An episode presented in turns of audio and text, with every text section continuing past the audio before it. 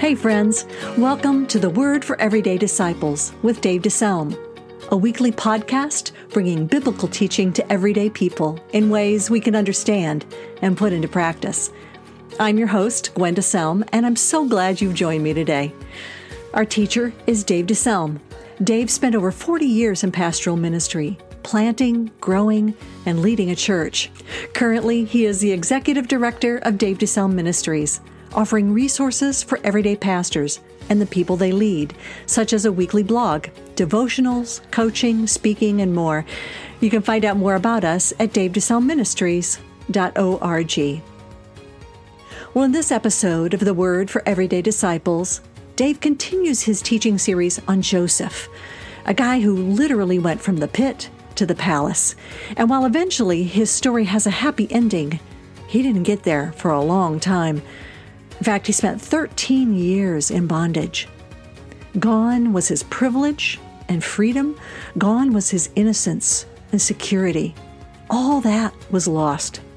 But one thing remained, and it's the one thing you can hold on to in your times of loss. Here's Dave. Every now and then I come across a book that really marks me.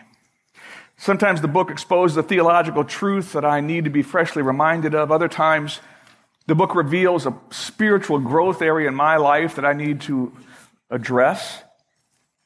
But there are occasions when a book touches me, not because of the answers it gives, but because of the questions it asks.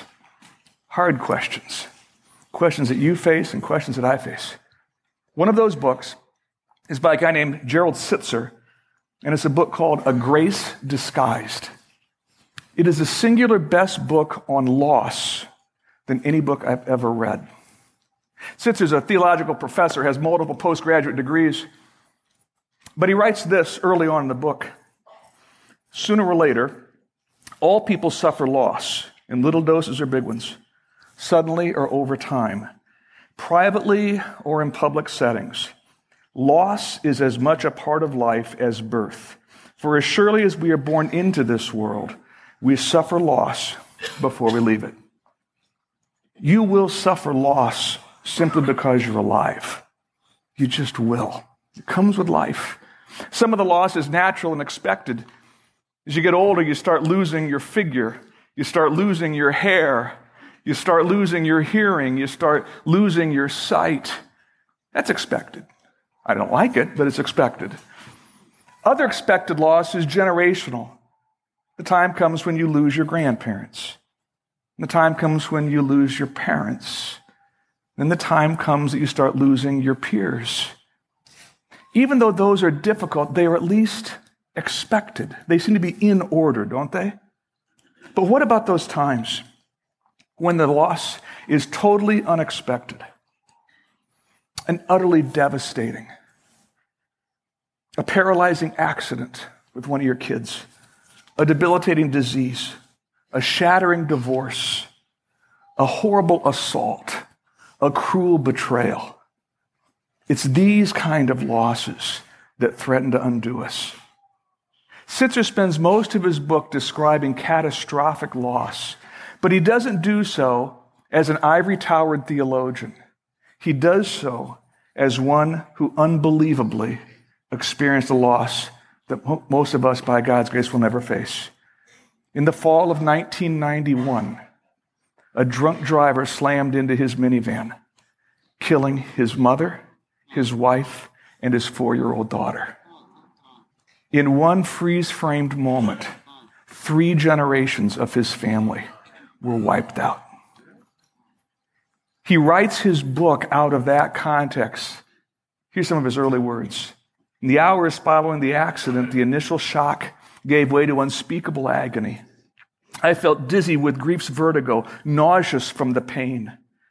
That initial deluge of loss slowly gave way over the next months to the steady seepage of pain that comes when grief, like floodwaters refusing to subside, finds every crack and crevice of the human spirit to enter and erode. I thought I was going to lose my mind. Like I said, it's quite a book. and how he grapples and struggles and asks hard questions and doesn't give easy answers is why I say this is the single best book on loss I've ever read. But there are other books on loss. The Bible is a book on loss. Have you ever considered how many books in the Bible speak about losing that which is so valuable? The book of Job drips with stories of loss. Many of the Psalms speak about loss. Some of the Psalms are called Psalms of Lament. And the psalmist is saying, in effect, I'm not making it. My pillow is wet with my tears. How long can I go on? The book of Ecclesiastes is filled with loss. But the Bible, though, also has stories, case studies of individuals who faced loss and not only survived, but ultimately thrived. They discovered that God is not only bigger than any loss, but if you have eyes to see, He will be with you in any loss.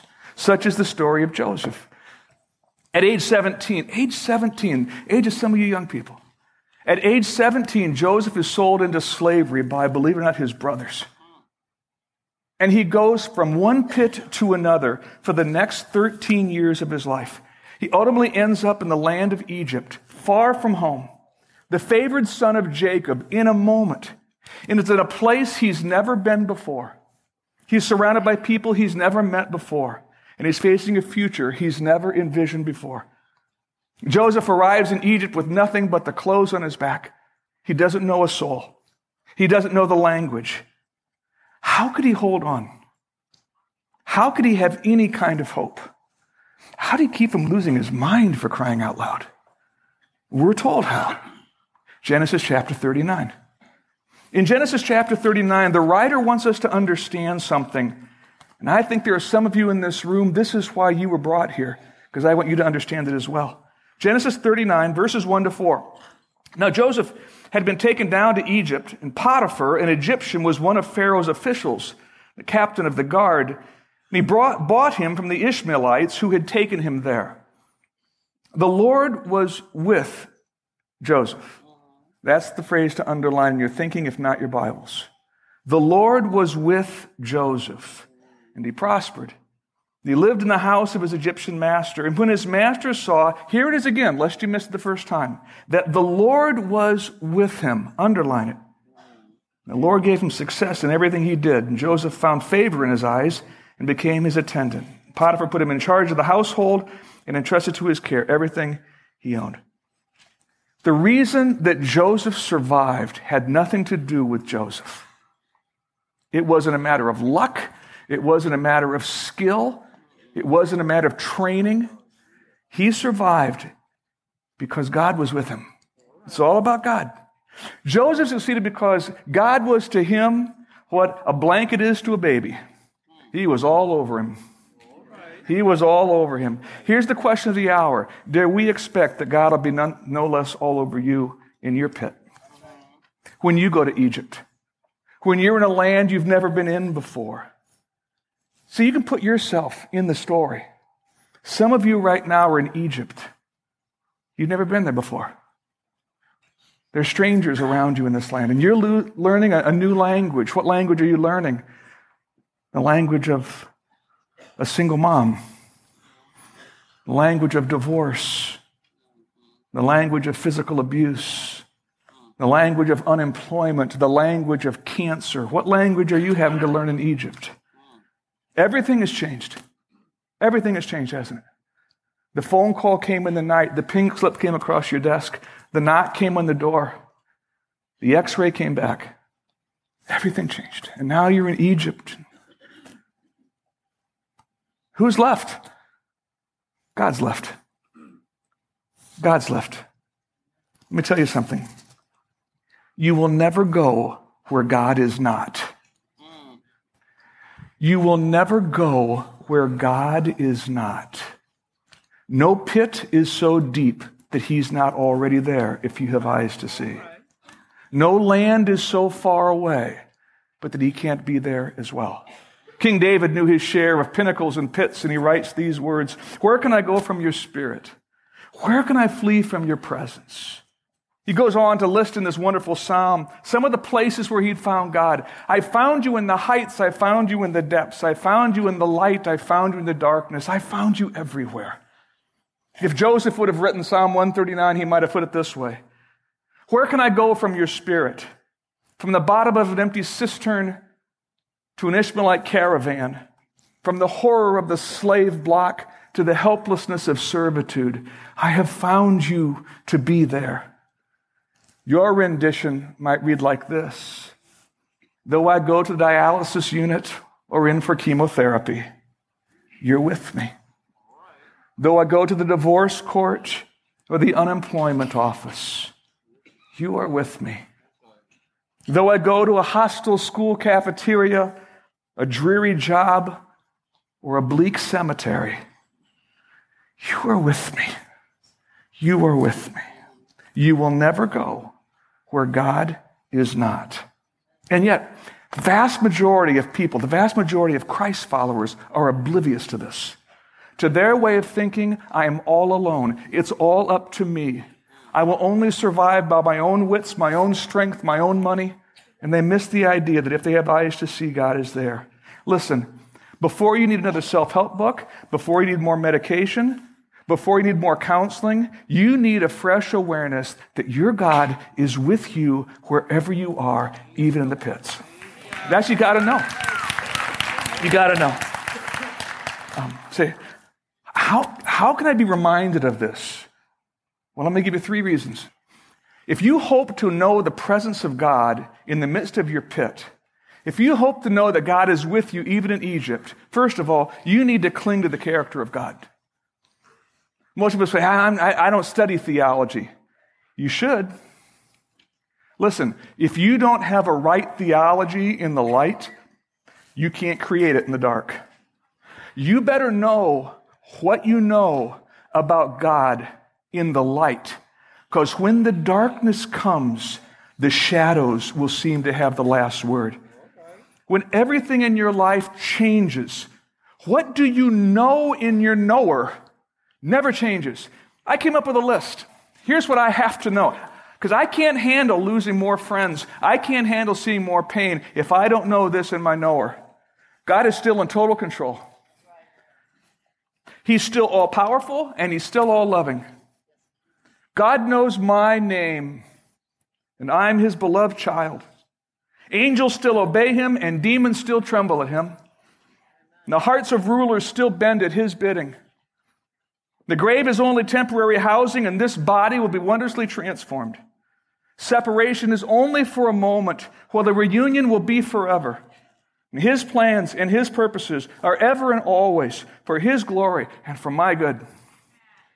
You need to add that, friends. You need to create your own theology of God's presence so that when the pit comes, and it will, when loss happens, and it will, when you find yourself in Egypt, and you will, you better know. Listen, never doubt in the dark what you know in the light. Know in your knower your God. Dave will be back in just a moment, but I wanted to take this opportunity to say thank you for listening to the Word for Everyday Disciples with Dave DeSelm. If you're enjoying this podcast, then I really hope you'll subscribe and leave us a review, and then share this podcast with your friends and family. If you'd like to support us in this ministry, just go to davedeselmministries.org and click on the donate button. In addition to this podcast, Dave DeSelm Ministries offers other resources for everyday pastors and the people they lead, such as devotionals for everyday disciples. Each week, Dave delivers a new devotional filled with inspiration from God's Word that will encourage you as you seek to follow Jesus every day. Just go to davedeselmministries.org and you can browse through the over 100 devotionals that are found there. You can also subscribe, and then we'll send each new devotional right to your email inbox. Now, let's return to Dave and discover another way we can maintain an awareness of God's presence. Here's the second one pour out your pain in prayer. King David uh, was known as a man after God's own heart. I think that one of the reasons he was is because of his extraordinary candor and openness. David and God laughed together and cried together. They celebrated and they lamented. David wrote these words Trust in the Lord at all times, O people. Pour out your hearts to him. I love that phrase. Pour out your hearts to him. God is a refuge. When you find yourself in over your head, you need to share your deepest feelings with the one who will get you through the pit. Pour out your heart. Are you confused why, some, why God would take the person you most love from your life? Pour out your heart to him about it. Are you disappointed that he's not yet given you that job, that child, that spouse? Pour out your heart to him. Are you ticked off at his lack of responsiveness to your heartfelt prayer for a child to come home or a friend to be healed? Pour out your heart to him. Pour out your heart. Let God knows how you knows how you feel. He knows anyway. You know that, don't you? He already knows. So why does David say, pour out your heart? Because David understood full well that the same God who he could say, The Lord is my shepherd, I shall not want, is the same God to whom he could say, My pillow is wet with my tears. How long, O Lord, how long will I cry? Your sense of God's presence will be in proportion to the openness of your prayer. And as you pray heartfelt prayers of lament, so you can find him in the midst of those, putting his hand on your shoulder, saying, I know it hurts. I'm with you. Don't be afraid. One final thought. In order to know God's presence, you need to lean on God's people. You need to lean on God's people. During a tough time, people tend to want to get isolated. You don't want to be around anybody, do you? Leave me alone. We hear, leave me alone. Leave me alone. Listen, Satan wants to take you away from God's people in tough times because he recognizes the power of Jesus' promise. Jesus said this, For where two or three have gathered together in my name, there am I with them. What, what happens? Somehow, some way, well beyond mere companionship, there is a sense of God's presence when other believers are with you. They don't even have to say anything, they're just there. And to the extent that you run to God's people, not away from God's people, when tough times come, to that extent, you'll experience His presence. Your adversary wants to keep you in isolation because he knows the healing that comes in community. Oh, I discovered this so so powerfully about 18 months ago. I was going through a real hard time. I was in Egypt. I'd buried one too many friends here at the church. I'd seen one too many divorces, or I'd heard one too many stories of abuse, and I thought, oh, dear God. And right about that time, I got a call from folks, and I, I get this a lot, and people come and people go, but it always hurts. And uh, we, we're not happy about fellowship. It's becoming too much of this, it's not enough of that. And I try to listen, but it's always hard. That night I was over uh, to a, a, family's house and uh, they said some nice things, but then they basically got out the laundry list of all that I had failed and all that we'd failed, and I'd, I'd had it, you know. One too many phone calls, one too many disappointments. As I drove on home, Gwen had known I'd gone out that night and drove home, and the porch light was on. My first response was, well, for crying out loud. Now I'm paying extra electricity bill because you won't shut the car. Walked in, and there she was, and she kind of look on her face. And I said, What? You want a piece of me too? Everybody else is taking a bite, you know? I started to go out and shut off the porch light. She said, No, no, no. She said, Some people are coming over. My first thought was, Oh, great. Here they come. Now they're coming to my house. I was not in a good. I, pretty soon the doorbell rings, and all I could think of was, I, I don't want to see anybody. I was content to go back and have myself a little what? Pity party. Open the door, and there was my small group, my friends. And they had food and drink. And so, what are you guys doing here? They said, We want to come and be with you. I said, We thought you could use some companionship tonight. I was a mess. And we laughed and we cried, and they hugged my neck, and I decided life might be worthwhile to live, I guess. but the point was, it was community that gave me a reason to see through that pit. Joseph knew the pit. We began chapter 39 with a great line. Look how the chapter ends. Verse 21. While Joseph was there in the prison, you see, after he moved his way up to Potiphar's household, he gets accused of rape. For doing the right thing, he gets thrown back into a pit. Look what it says in verse 21. While Joseph was there in the prison, the Lord was what? With him. There it is again. There it is again. Joseph knew full well what the pit looked like because he'd seen the bottom. I know that many of you would much rather meet God on the mountaintop. Believe me, I would too. But you might well meet him the most intimately in the pit, in Egypt, when it's difficult.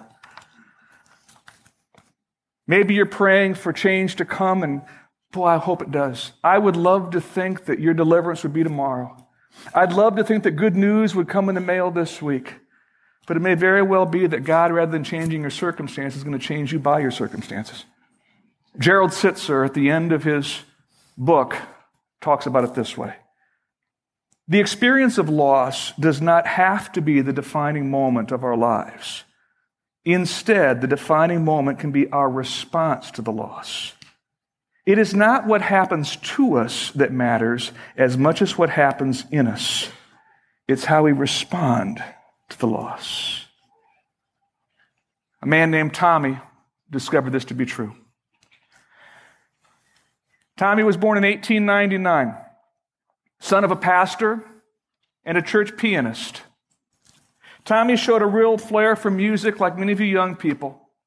By age 12, he was imitating the jazz music that came from the African American community in the deep south of those days.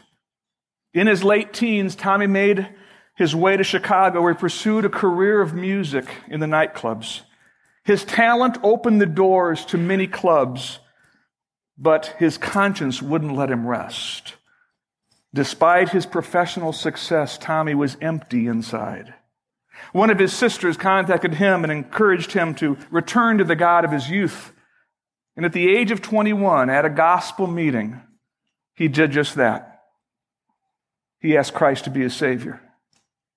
Tommy later wrote, My inner being was thrilled. My soul was a deluge of divine rapture. My heart was inspired to become a great singer and worker for the kingdom of God. Tommy began to pour his efforts into his music. To his way of thinking, rhythm and blues were every bit as powerful as worship and faith. The result was a whole new genre of Christian music, black gospel. Tommy became the worship leader at a church up in Chicago. And at the age of 26, he married the love of his life.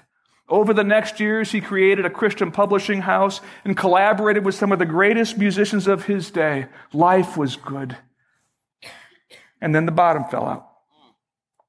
One night after singing in a St. Louis auditorium, he was handed a telegram from Western Union.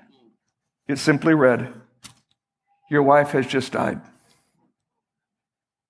Tommy rushed back to Chicago. She had died in childbirth.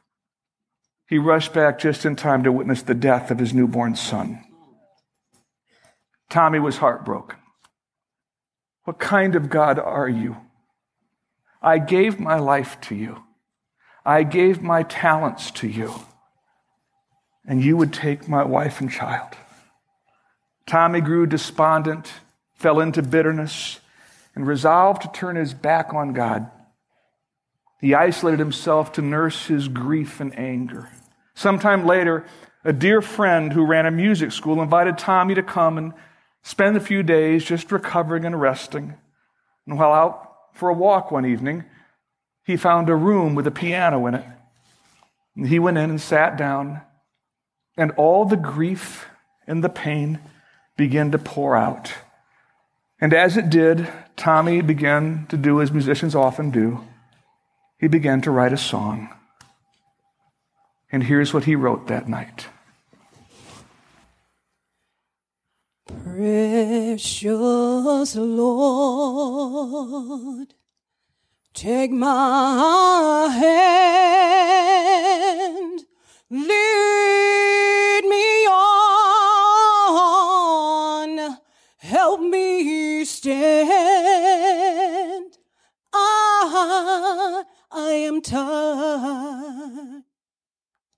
and I am weak. I am one, but through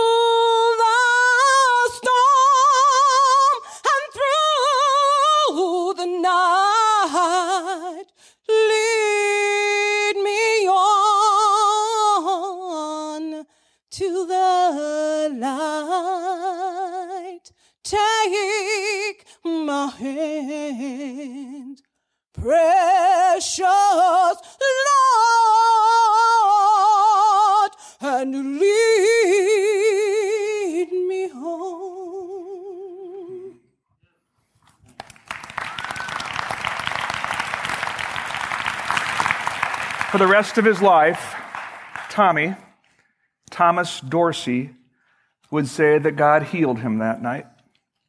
He went on to write 3,000 more gospel songs and became known as the father of black gospel music. Satan lost a battle that night because Thomas Dorsey decided to reach up to God while he was in his pit and found that his God was already there and took his hand and would lead him home. And you? Some of you are in a deep pit, others of you are in a far distant land, and it looks like you're all alone. There is one who is there if you have eyes to see. And if you would reach out your hand to him, he will see you home as well. Thank you so much for joining us for the Word for Everyday Disciples with Dave DeSelm. If you'd like to let Pastor Dave know how this message has blessed you, send him an email at dave at davedeselmministries.org. Then join us next time as we look to God's Word for help and hope as we follow Jesus every day.